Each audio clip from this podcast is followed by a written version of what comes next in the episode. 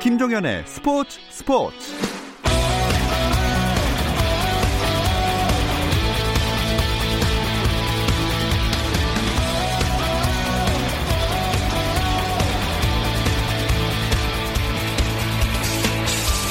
스포츠가 있는 저녁 어떠신가요? 아나운서 김종현입니다. 오늘 하루 스포츠계를 돌아보는 스포츠 타임라인으로 김종현의 스포츠 스포츠 출발합니다.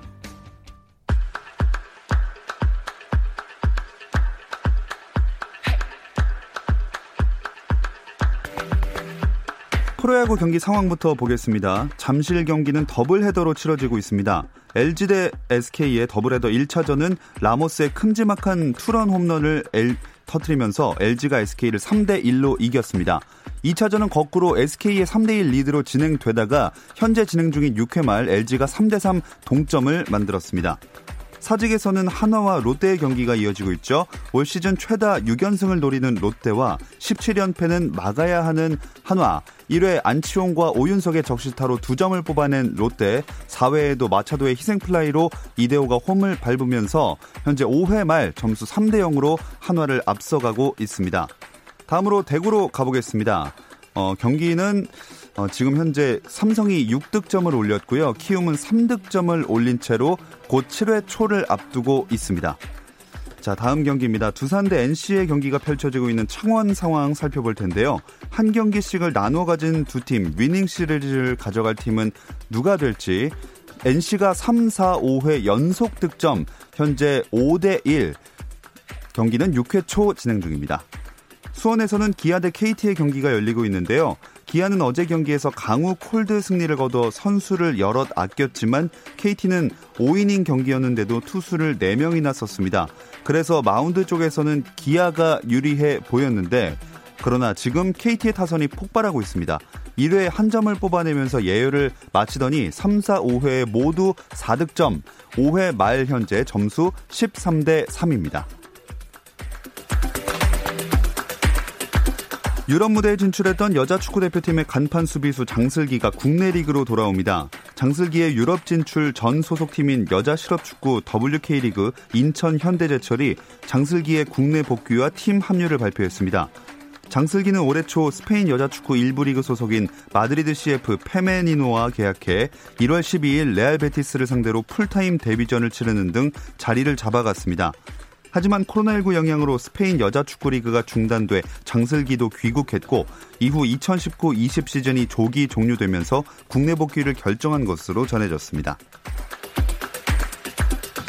국제올림픽위원회 IOC가 역도를 올림픽 정식 종목에서 퇴출할 수 있다고 경고했습니다. 토마스 바흐 IOC 위원장은 화상으로 집행위원회를 연 뒤 최근 국제 역도연맹 IWF의 횡령, 도핑 테스트 기피 등에 관한 보고서를 받고 충격을 받았다면서 조사 결과에 따라 역도를 올림픽 정식 종목에서 퇴출할 수도 있다고 말했습니다. 메이저리그 네트워크 스튜디오에서 열린 메이저리그 신인 드래프트에서 애리조나 주립대 내야수 스펜서 토켈슨이 전체 1순위로 디트로이트의 지명을 받았습니다. 토켈슨은 대학 1학년 때 25개 홈런을 기록해 베리 본즈가 갖고 있던 이 대학 1학년의 한 시즌 최다 홈런 기록을 경신하면서 일찌감치 주목받았습니다. 올해 신인 드래프트는 코로나19 여파로 5라운드 비대면 방식으로 대폭 축소돼 개최됐고 사인 훔치기로 징계를 받은 휴스턴은 1라운드 지명권을 행사하지 못했습니다.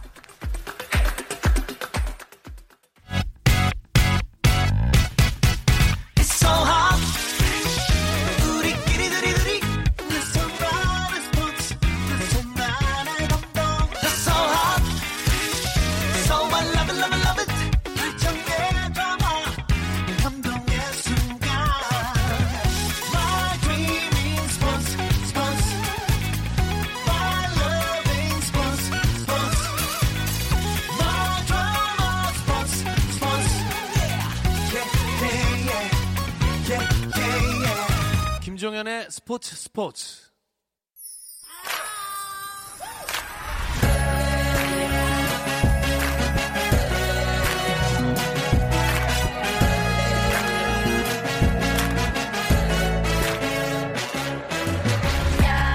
목요일에는 해외 축구 이야기 함께하고 있죠. 라디오의 발롱도르를 꿈꾸는 이건 김정용의 랄롱도르 시작하겠습니다. 풋볼리스트 김정용 기자 나오셨습니다. 안녕하세요. 안녕하세요. 김정용입니다. 그리고 지난주까지는 이 자리에 있었던 이건 기자, 이제 영국으로 건너가 있습니다. 이건 기자 안녕하세요.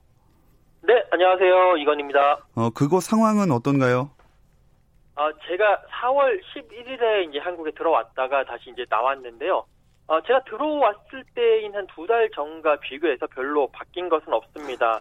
어, 여전히 뭐 마트라든지 약국을 제외한 상점은 여전히 열지 않고 있고요. 뭐 이동에 조금의 제한은 있기는 하고요.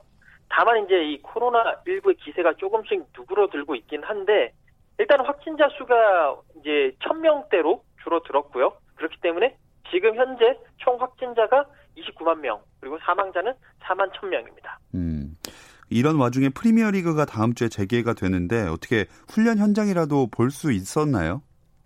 아, 제가 훈련 현장이라도 어떻게 좀 보여달라고 그 뭐 토트넘이라든지 각 구단들에게 요청을 했습니다만 아무래도 이 코로나 사태 때문에 아, 미디어에게는 아직 공개를 할 수 없다라는 답변을 받았고요. 음. 일단은 지금 상황에서는 뭐 구단에서 나눠주는 여러 가지 자료라든지 SNS에 올리는 것들을 보면서 여러 가지 뭐 상황도 체크를 하고 또 이제 뭐 손흥민 선수 쪽이랑도 예, 연락을 하면서 여러 가지 상황을 체크하고 있는 그런 상황입니다. 그럼 다음 주 경기 현장 취재도 불가능한가요? 아 일단 지금 현 상황에서는 지금 프리미어리그 다시 그 회의가 열리고 있거든요. 이 회의가 이제 마지막 회의인 것 같은데 이 회의 결과에 따라서 현장 취재 여부에 대해서도 지침이 내려오는 걸로 알고 있거든요. 음. 뭐 지금 여러 가지 얘기가 나오고 있어요. 뭐 총 다 합쳐가지고 어, 그 경기를 취재할 수 있는 취재 기자들의 숫자를 제한을 하겠다라는 뭐 그런 얘기도 들리고 있는데 일단은 지침이 나오고 난 이후에 좀 지켜봐야 될 것 같고 그래도 토트넘은 손흥민 선수 때문에 아무래도 한국 취재진들에게 좀 간대하다 보니까 음. 아마 현장에서 취재할 수 있는 길은 있을 것 같습니다. 네. 김정용 기자, 아무래도 국내 팬들 말씀하신 대로 이 토트넘의 상황이랑 경기에 관심을 많이 가지겠죠? 네, 토트넘은 리그 재개 후 첫 경기가 운명이 걸린 그 맨체스터 유나이티드 전입니다. 토트넘이 다음 시즌 챔피언스리그 나가려면 지금 8위인 순위를 4위까지 끌어올려야 확실하고 운이 좋다면 5위로도 되는데 메뉴가 딱 5위란 말이에요. 예. 그러니까 토트넘 입장에서는 무조건 잡아야 하는 경기를 처음부터 치르게 됐고요. 이 경기가 22일이니까 일주일 조금 더 남았는데 그래서 이번 경기 컨디션 조율이 아주 중요합니다. 네. 그러니까 최근 훈련 모습을 이제 토트넘에서 공개한 걸 봤는데 요즘 손흥민 선수와 자주 연결되는 동료가 무사 시소코 선수거든요. 이 선수가 짝꿍이 돼서 좀 도란도란 얘기하면서 훈련하는 걸 봤고요. 둘이 요즘에 농담도 많이 주고 봤는데 음. 시소코 선수가 그 인별그램에서 먼저 손흥민 골 넣고 싶으면 날 따라해 이런 네. 농담을 했어요. 네네. 그 손흥민 선수가 댓글로 너처럼 차면 공이 니네 나라까지 날아갈 걸 이런 말을 했는데 이제 시소코 선수는 프랑스 대표입니다. 예. 네. 아, 바다를 건너겠네요. 자, 이렇게 훈련을 이어가고 있습니다. 그런데 이건 기자, 맨유가 스토크 시티 감독의 코로나19 확진으로 평가전이 무산됐다면서요? 네, 이제 그 6월 17일부터 리그가 재개를 하고 본격적인 이제 남아 있는 두 경기를 하고 난 다음에 본격적인 경기들은 6월 19일, 20일 이전부터 시작을 하는데 맨유도 지금은 절체절명의 시기이기 때문에 뭔가 연습 경기를 통해서 경기 감각을 끌어올려야 되거든요. 이건 토트넘도 마찬가지고요. 토트넘 같은 경우에는 내일 이제 노리치 시티와 경기를 할 예정인데 맨유도 원래는 그 스토크 시티와 연습 경기를 9일에 치르려고 했습니다. 그런데 이 9일을 하루 앞둔 8일에 갑자기 스토크시티 감독이 코로나19 양성 판정을 받았다는 소식이 전해지면서 그 경기를 부랴부랴 취소를 했고요. 결국 그 웨스트 브로미치, 그러니까 맨체스터에서 웨스트 브로미치는 별로 안 멀거든요. 한 시간 정도 가면 되는, 한 시간 반 그 정도 가면 되는데 급하게 웨스트 브로미치, 야 니네랑 음. 하자 이렇게 이야기를 하면서 12일에 하루에 두 차례 연습 경기를 치르기로 합의를 했습니다. 예, 각 팀들이 이렇게 차곡차곡 준비를 해 나가고 있습니다. 토트넘은 고질적인 문제로 드러났던 풀백 포지션 보강에 나선다 이런 소식도 있더라고요. 네, 어, 토트넘이 지금 오른쪽 수비에 수비수 오리에도 아주 믿음직스럽지는 않은데 왼쪽 수비수는 아예 적임자가 없어서 원래 예. 센터백인 탕강가를 쓰고 그랬죠. 지금 연결된 선수는 아크라프 하키미라는 선수입니다. 예, 유럽 축구 많이 보시는 분들은 아주 익숙하실 텐데 레알 마드리드에서 도르트문트로 임대돼서 지난 시즌부터 좋은 활약 중인 유망주 수비수고요. 레알에서 자리를 못 잡을 거라는 기대 아래서 이제 다른 팀 이적설이 나오고 있는데 그 중에 토트넘이 포함돼 있습니다. 음. 그런데 이제 3백 옆에 윙백에서 좋은 활약을 해왔고 포백의 측면 수비를 보기에는 좀 너무 공격적인 선수라서 예. 제 생각에는 만약 토트넘에 온다면 무리뉴 감독의 전술에서는 윙어로 뛰게 되지 않을까 아. 그런 선수입니다. 이건 기자 현지에서는 어떤 이야기들 하고 있나요? 어, 이 하키미 선수에 대해서 토트넘뿐만이 아니라 다른 팀들도 상당히 지금 많은 관심을 가지고 있어요. 일단 첫 번째로 지금 임대로 가지고 있는 도르트문트가 어, 이 선수 너무 잘하니까 아, 우리 이 선수 완전히 영입을 하고 싶다라고 레알에게 이미 의사를 타진한 상황이고요. 이게 뭐 만약에 아, 이 그러니까 도르트문트 말고도 파리 생제르맹, 뭐 인터밀란, 유벤투스, 첼시, 맨시티들도 다 이렇게 의견을 던진 상황입니다. 이런 상황에서 하키미 선수는 아, 나는 나의 심장은 뭐 레알 마드리드에 있다라고 이야기를 하면서 레알 마드리드의 아, 그런 충성심을 보여줬습니다만 그러면서도 이 선수가 만약에 레알 마드리드에서 내가 잘 뛸 수 없다면 다른 팀 다른 팀으로 이적하는 것도 고려해 보겠다라고 이야기를 하면서 묘한 여운을 음. 남겼습니다. 자, 프리미어리그 재개를 앞두고 있는 영국 현지에서 뭐 다른 눈길을 모은 소식들 또 뭐가 있을까요? 지금 현 상황에서 가장 큰 눈길을 모는 소식은 뭐 리그 재개보다도 이 인종차별 관련 소식인데요. 미국에서 조지 플로이드 씨가 사망하고 난 이후에 아, 인종차별과 관련돼서 많은 시위가 나섰는데 어, 프리미어리그 그러니까 잉글랜드에서도 그런 이야기들이 나오고 있습니다. 먼저 이제 맨체스터 시티의 라힘 스털링이 어, BBC와의 인터뷰에서 아, 지금 현재 우리가 싸우고 있는 유일한 질병은 코로나19가 아니다. 바로 인종차별이다 라고 이야기를 하면서 뭐 램파드 램파드도 감독하고 제라드도 감독하는데 왜 같은 시대의 레전드로 뛰었던 소울 캠벨이라든지 애슐리 콜이라든지 이런 그 사람들은 왜 감독이 안 되는 거냐라고 그런 화두를 던졌고요. 그러면서 지금 뭐 여러 가지 거기에 대한 얘기들이 나오고 있는데 잉글랜드가 1부부터 4부까지 총 91개 팀이 있는데 이 팀들 가운데서 흑인 감독은 단 6명밖에 없거든요. 그러면서 이 문제가 뭔가 바뀌어야 된다라는 뭐 그런 이야기들도 나오고 있고요. 여기에 가레스 사우스게이트 잉글랜드 대표팀 감독도 이런 이슈에 우리 선수들이 목소리 내는 것이 너무 자랑스럽다라고 이야기를 하면서 좀 옹호를 하고 있는 음. 그런 모습입니다. 네. 지금 저희가 영국 얘기만 쭉 해봤는데 그 전에 사실 라리가가 먼저 재개되지 않습니까? 네, 스페인 라리가는 이번 주말, 정확히는 주말도 아니고 당장 내일 새벽 5시에 시작이 됩니다. 세비야와 레알 베티스의 경기인데요. 이 두 팀의 경기는 스페인 최대 라이벌 중의 하나인 안달루시아 더비입니다. 이 스페인 남부의 안달루시아 지방 사람들이 굉장히 열정적이거든요. 네. 그래서 어, 세비야 감독이 그 경기장은 당연히 그 무관중 경기인데 경기장 주위에 모여서 응원도 하지 말아달라고 음. 경기 전날 특별히 당부를 했을 정도로 기대를 많이 받고 있습니다. 네. 라리가도 개막을 먼저 하게 됩니다. 기성용 선수랑 이강인 선수 경기 일정 어떻게 되나요? 네, 두 선수 다 아주 흥미로운 일정을 첫 경기부터 갖게 되는데요. 먼저 토요일 새벽 5시에 이강인 선수 소속팀 발렌시아가 홈으로 레반떼를 불러들이는데 이게 발렌시아 더비란 라이벌전입니다. 그리고 기성용 선수의 소속팀인 마요르카는 일요일 새벽 5시에 바르셀로나 홈 경기를 갔는데요. 기성용 선수가 그 리오넬 메시와 격돌할 가능성이 있다는 점에서 음. 관심이 좀 가죠. 이두 선수가 남아공 월드컵 때 만나서 한국이 아르헨티나에 1대 4로 진 이후에 처음인데 예. 이게 정확히 10년 만이거든요. 근데 그게 원래는 지금 이 월드컵 같은 국제대회가 열릴 시기예요. 코로나19 때문에 이 리그가 밀려서 라리가를 하고 있는 거죠. 예. 그래서 옛날 남아공 월드컵 때 경기 날짜가 정확히 6월 17일이었거든요. 어. 그러니까 진짜로 딱 10년 만에 다시 만날 가능성이 있는 거죠. 어, 이 경기에서 둘 다 출장을 하게 되면 재밌는 또 장면이 펼쳐지겠네요. 그 전에 독일이랑 오스트리아 리그는 재개가 돼서 진행 중입니다. 우리나라 선수들 활약이 참 괜찮아요. 네, 황희찬 선수는 오늘 새벽 레드불 잘츠부르크가 슈투름 그라츠의 5대 1 대승을 거둔 경기가 있었는데 풀타임 활약을 하면서 1골 1도움을 기록했습니다. 황희찬 선수는 이제 정규리그에서만 9골 9도움을 기록하면서 하나씩만 더 기록하면 10, 10을 달성할 수 있게 됐고요. 음. 어, 이재성 선수는 지난 9일 소속팀 홀슈타인 킬의 함부르크와의 경기에서 또 1골 1도움을 기록했어요. 팀 결과는 3대3 무승부였고요. 홀슈타인 킬 동료인 서영재 선수가 국내 프로팀인 대전 하나시티즌으로 이적할 가능성이 제기되고 있기도 합니다. 예. 자, 이제 랄롱도르 아카이브로 넘어가 보겠습니다. 오늘 준비된 내용은 어떤 거죠?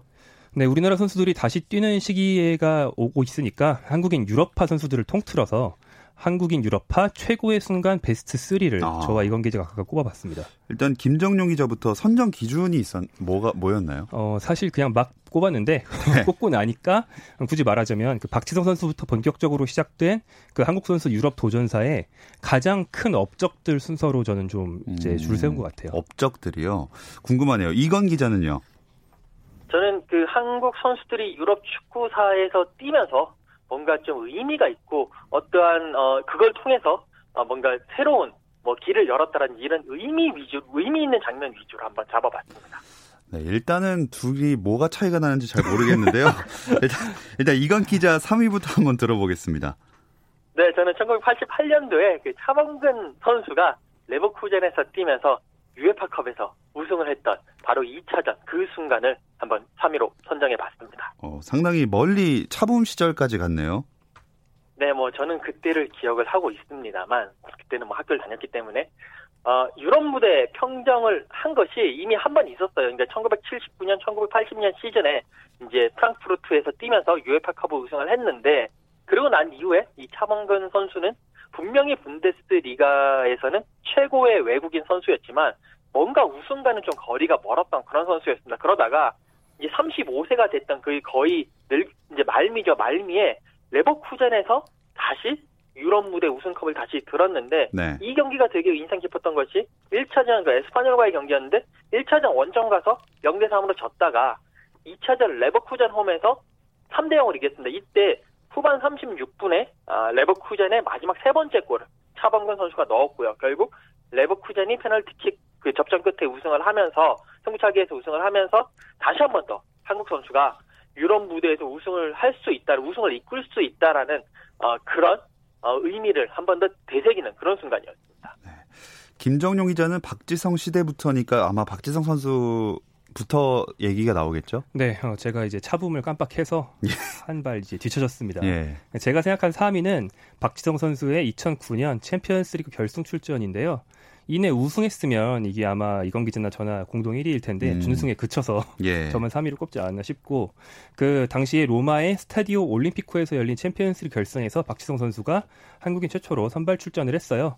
그 안드레아 보첼리의 웅장한 주제가 재창으로 굉장히 아름답게 시작된 대회였는데 박지성 선수는 전년도 결승을 관중석에서 이제 양복 입고 지켜봐서 네. 정말 많은 충격을 줬었거든요. 그쵸. 이번에 출전하면서 한국인 최초로 이제 출전을 했고요. 다만 상대가 너무 강했죠. 역대 최강 팀 중 하나 인 어, 주제 과르디올라 감독의 바르셀로나를 만나는 바람에 0대 2로 패배하면서 준우승에 그쳤습니다. 네. 2008년에 그, 그 전해죠. 결승전 제외됐을 때는 아, 이 우리나라에 있는 사람들은 다 엄청나게 허탈해 했을 거예요. 네, 뭐 그 당시에 한국 중계를 하던 방송사에서도 엄청난 충격을 받았고 예. 뭐 저를 비롯한 시청자들도 정말 깜짝 놀랐는데 얼마 전에 박지성 선수도 맨유 홈페이지에 게재된 그 박지성이 직접 전하는 자기 얘기에서 2008년 그 결승전 엔트리 제외가 제일 슬픈 순간이었다고 음. 이야기를 했어요. 그 1년 뒤에 반전을 만들었기 때문에 네. 우리가 더 그 2009년을 의미 있게 기억하는 것 같습니다. 자, 랄롱도르에서 선정한 우리나라 유럽파 최고의 순간 베스트 3 이제 2위로 넘어갈 차례인데요. 2위와 1위는 잠시 쉬었다 와서 발표하겠습니다.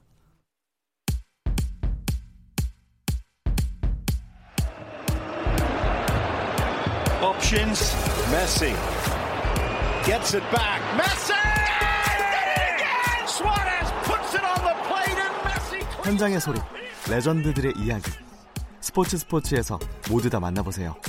김정현의 스포츠 스포츠. 해외 축구 이야기를 나누는 라디오의 발롱도르 이건 김정용의 랄롱도르 듣고 계시고요. 풋볼리스트 김정용 기자, 영국에 있는 이건 기자와 함께하고 있습니다. 자, 랄롱도르 아카이브 이건 김정용 기자가 선정한 우리나라 유럽파 최고의 순간 베스트 3 2위 발표할 차례입니다. 이번에는 김정용 기자부터 갈까요? 네, 저는 또 박지성입니다. 어, 아, 생각해 보니까 예. 박지성 선수 지분이 너무 높네요. 예. 어, 박지성 선수의 맨체스터 유나이티드 데뷔 시즌 풀럼전 어시스트를 저는 꼽았습니다. 어, 이 경기를 제가 꼽은 이유는 어, 최초의 프리미어 리거인 박지성이 맹활약한 첫 번째 경기라는 점에서 좀 중요하다고 보는데요. 그 한국인 유럽파 역사가 아무래도 프리미어 리그 위주로 많이 흘러가잖아요. 그렇죠. 그렇다면 이 경기 풀럼전이 있었기 때문에 어, 이제 박지성의 이후 커리어도 있고 음. 또 이청용, 기성용, 손흥민으로 이어지는 계보가 있지 않나 해서 선정을 했는데요. 당시 전력이 그렇게 아주 최고가 아니었던 맨유라서 풀럼에 질 뻔했어요. 근데 박지성이 페널티킥을 하나 얻어내고 어시스트를 두 개나 하는 맹활약으로 3대 2 역전승을 만들어내면서 그 올드 트래포드 관중들에게 아, 이 경기는 이제 홈은 아니었습니다. 네. 올드 트래포드 관중들에게 최 처음으로 아주 깊은 인상을 심어줬던 그런 경기입니다. 음. 당시에 있었던 동료 선수 누구누구가 있었죠? 네, 이때는 루니와 판니스텔로이 그리고 긱스 이렇게 박지성까지 4명이 공격진을 이뤘고 아직 풋내기였던 호날두는 후반에 교체 투입이 아, 됐습니다. 그래서 이제 박지성이 어시스트를 첫 번째는 루니한테 했고요. 두 번째 어시스트는 판니스텔로이한테 음. 했던 경기죠. 이건 기자도 이 경기 기억하시죠? 네, 제 기억으로는 이 경기 보고 난 다음에 어, 박지성 선수가 호날두를 넘어설 수 있다라는 기사를 썼던 기억이 있는 것 같은데 어, 아, 이 네. 경기 보면서 상당히 좀 뿌듯했던 예. 네, 그런 기억이 있습니다. 아, 이건 기자가 뽑은 우리나라 유럽파 최고의 순간 2위는 어떤 장면이에요? 어, 2005년 5월 4일 그 네덜란드 에인토벤에서 펼쳐졌던 어, PSV 에인토벤과 AC 밀란의 챔피언스리그 4강 2차전 이때 박지성 선수 전반 9분에 넣은 그 멋진 슈팅 그 장면을 2위로 꼽아봤습니다. 아, 이유도 들어봐야겠죠? 어, 이 원래 AC 밀란 원정 1차전을 가서 이 아인토벤이 0대 2로 완패를 했습니다. 그런 상황에서 2차전에 박지성 선수가 초반에 첫 골을 넣으면서 뭔가 역전의 씨앗을 심었고요. 물론 이제 팀이 3대 1로 이겼지만 1, 2차전 합계 3대 3이 되고 원정 다득점 원칙에 따라서 AC 밀란이 결승에 올라가게 했습니다. 하지만 한국 선수가 챔피언스 리그에서도 이렇게 맹활약을 할 수 있구나. 아, 라는 그런 의미를 남긴 경기였고 그 장면이었고 특히 이 경기에는 맨유의 알렉스 퍼거슨 감독이 직접 와서 봤다고 하더라고요. 그러면서 이 시즌이 끝나고 박지성 선수는 맨유로 이적을 하는데 그때부터 진정한 해외 축구의 시대가 한국에 도래했다라고 네. 볼 수가 있겠죠. 그리고 이 골이 아인토벤 박지성 선수가 아인토벤 소속으로 넣은 19골 가운데 최고의 골 1위에 올랐다면서요? 네, 아주 최근에 선정됐습니다. 그 PSV 에인토번이 코로나19 때문에 축구를 못하니까 한동안 추억의 영상을 계속 되풀이했었는데요. 예. 그중에서 박지성 선수의 득점 톱 10을 꼽았는데 당연히 이 골이 단연 1위에 꼽혔습니다. 아, 그 여러 장면들을 모아서 영상으로 게재를 했다고 하는데 저희도 한번 박지성 선수 뭐 국가대표 맨체스터 유나이티드 전체 커리어 그 top 10 득점 이거 해봐도 좋을 것 같은데요. 네, 뭐 맨유에서는 리버풀 아스널전이 벌써 생각이 나고요. 예. 국가대표팀에서도 풍차 돌리기 세리머니, 음. 산책 세리머니 여러 개 있기 때문에 한번 저랑 이건 기자가 준비해 보면 재밌을 것 같습니다. 네. 이건 기자도 가능하시죠? 네, 저도 이 영국에서 산책을 하면서 열심히 준비해 보도록 하겠습니다. 네, 그 조심, 몸 조심하시고요. 예. 자, 이제 드디어 마지막 순간입니다. 이건 김정용 기자가 선정한 우리나라 유럽파 최고의 순간 베스트 3 중에서 1위 이건 기자부터 들어볼게요. 네, 저는 뭐 차범근 선수, 박지현 선수 얘기를 했으니까 이제 결국 1위는 손흥민 선수 이야기를 할 수밖에 없는데요. 지난해 6월 1일 어, 스페인 마드리드에서 열렸던 토트넘과 리버풀의 챔피언스리그 결승전 입장 순간을 선정해 봤습니다. 어, 이 경기 같은 경우가 유럽 챔피언스리그 결승전에 한국 선수가 8년 만에 선발 출전했던 어, 그런 또 경기라서 상당히 의미가 있었던 장면이라고 볼 수가 있겠죠. 아, 어, 아까 장면 같은 거 위주로 하신다고 했는데 딱 그 무슨 의미인지 알 것 같네요. 혹시 현장에 계셨나요?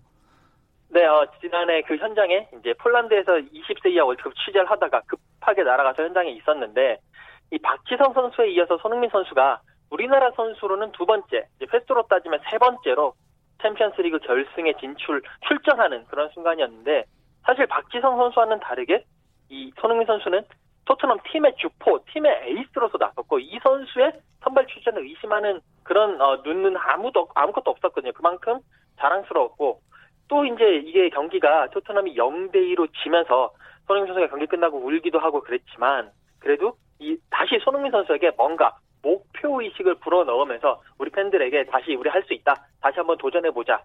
라는 그런 어, 의미를 지닌 그런 순간이라고 볼 수가 있겠죠. 네, 우승을 했다면 입장 순간이 아니라 이제 경기 종료 순간, 뭐 우승컵 들어올리는 순간 됐을 텐데 아, 참 아쉬웠던 순간이었습니다. 그렇다면 김정용 기자의 1위는 무엇인가요? 어, 네, 저는 같은 시즌인데요. 예. 그 결승전이 아니고 손흥민 선수가 그 맨시티와의 8강전에서 넣은 아. 그 2차전 두 골을 넣은 그 경기, 그 경기를 선정해 봤습니다. 어, 그 기억이 나요. 그 경기를 선정한 이유도 들어보긴 해야겠죠. 네, 일단 이건 기자는 폴란드에서 챔피언스리그 현장으로 날아가서 결승전을 봤는데 저는 폴란드에 그냥 있었거든요. 그래서 아. 결승전은 뺐다. 아, 그렇군요. 이런 사적인 그 의미가 아, 네네. 있고요. 봤다 아, 못 봤다 네, 차이. 뭐 이건 농담이고 예. 제 생각에는 결승 진출까지 이끄는 게 손흥민 선수의 큰 업적이고 음, 결승전 때는 많은 분들이 기억하실 텐데 그 결승 진출 과정 내내 빠져있던 해리 케인이 돌아와서 예. 결승전에서 스포트라이트를 좀 가져갔거든요. 근데 해리 케인이 컨디션이 안 올라왔는데 결승전 투입하는 게 무리다라는 여론도 음, 있었지만 맞아요. 좀 투입을 강행했다가 결국 좀 경기력이 안 나왔죠. 손흥민 선수가 정말 이 시즌에 위대했던 건 토너먼트에서만 4골을 넣으면서 그 해리 케인이 없는 토트넘의 득점을 책임지면서 어, 결승에 올렸다는 점인데요. 그 중에 특히 8강에서 맨시티를 잡을 때가 활약이 절정이었습니다. 8강 1차전에서 손흥민의 골로 1대 0으로 이겼고요. 2차전에서 어, 지긴 했는데 손흥민이 두 골을 넣어서 세 골을 총 기록했죠. 그래서 네. 3대 4로 아슬아슬하게 졌기 때문에 홈 원정 합쳐서 4대 4 동률이었지만 원정골 우선 원칙으로 정말 간발의 차로 4강에 진출했거든요. 네. 4강에서는 1차전에 결정했고요. 그래서 어, 이 경기를 선정해 봤습니다. 아, 정말 이게 우승까지 이어졌더라면 좋았을 텐데 다시 한번 아쉽다는 생각이 들기도 하네요. 어, 두 분이 비슷하면서도 뭐 다른 장면들을 베스트 3로 선정을 해 주셨습니다. 차범근, 박지성, 손흥민 예상했던 선수들 이름 다 쭉 나왔고요. 이제 이건 기자는 다음 주에 프리미어리그 경기 소식 알려주시게 되겠네요. 네, 17일부터 이제 프리미어 리그가 새로 재개를 하기 때문에 현장에서 또 프리미어 리그 재개 소식을 많이 알려드리면서 특히 손흥민 선수의 움직임을 제 눈으로 고스란히 담아서 잘 전달해 드리도록 하겠습니다. 근데 만약에 취재를 직접 못 가시게 되면 경기장으로 그 한국에 있을 때랑 같은 상황이 되는 거 아닌가요? 어, 그렇게 된다면 뭐 어찌됐든 간에 어, 토트넘 하스퍼 경기장 앞에라도 가가지고 뭐든지 간에 취재를 해서 꼭 전달해 드리도록 하겠습니다. 네, 알겠습니다. 그 김정용 기자는 다음 주부터 또 어, 떤 소식들을 준비해 주실 건가요? 어, 저는 이제 그동안 새벽에는 분데스리가만 보면 됐기 때문에 사실 좀 편했거든요. 아, 네네. 제가 상당히 아침형 인간으로 좀 탈바꿈을 하고 있었는데 예. 이번 주말부터 라이가도 봐야 되고 그 다음에 이제 프리미어리그도 봐야 되기 때문에 어쩔 수 없이 이제 바이오리듬이 이제 네. 아, 저먼 그러네요. 세상으로 가버릴 것 같습니다. 다시 또 어려운 시기가 또 기분 좋으면서도 그런 시기가 도래할 것 같습니다. 자, 어쨌든 이건 김정용의 랄롱도르는 그럼 여기서 마무리를 하도록 하겠습니다. 두 분 고맙습니다. 감사합니다. 고맙습니다.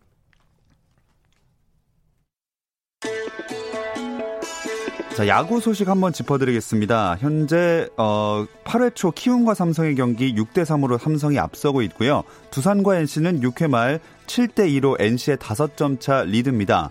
기아와 KT의 경기는 6회 말 13대 7, 기아가 많이 따라잡은 상황. 한화와 롯데의 경기는 6회 말 4대 0으로 롯데가 리드를 잡은 상태로 진행 중이고요. SK와 LG의 경기는 4대 3 치열합니다. 7회 말에 한 점 차 LG의 리드입니다.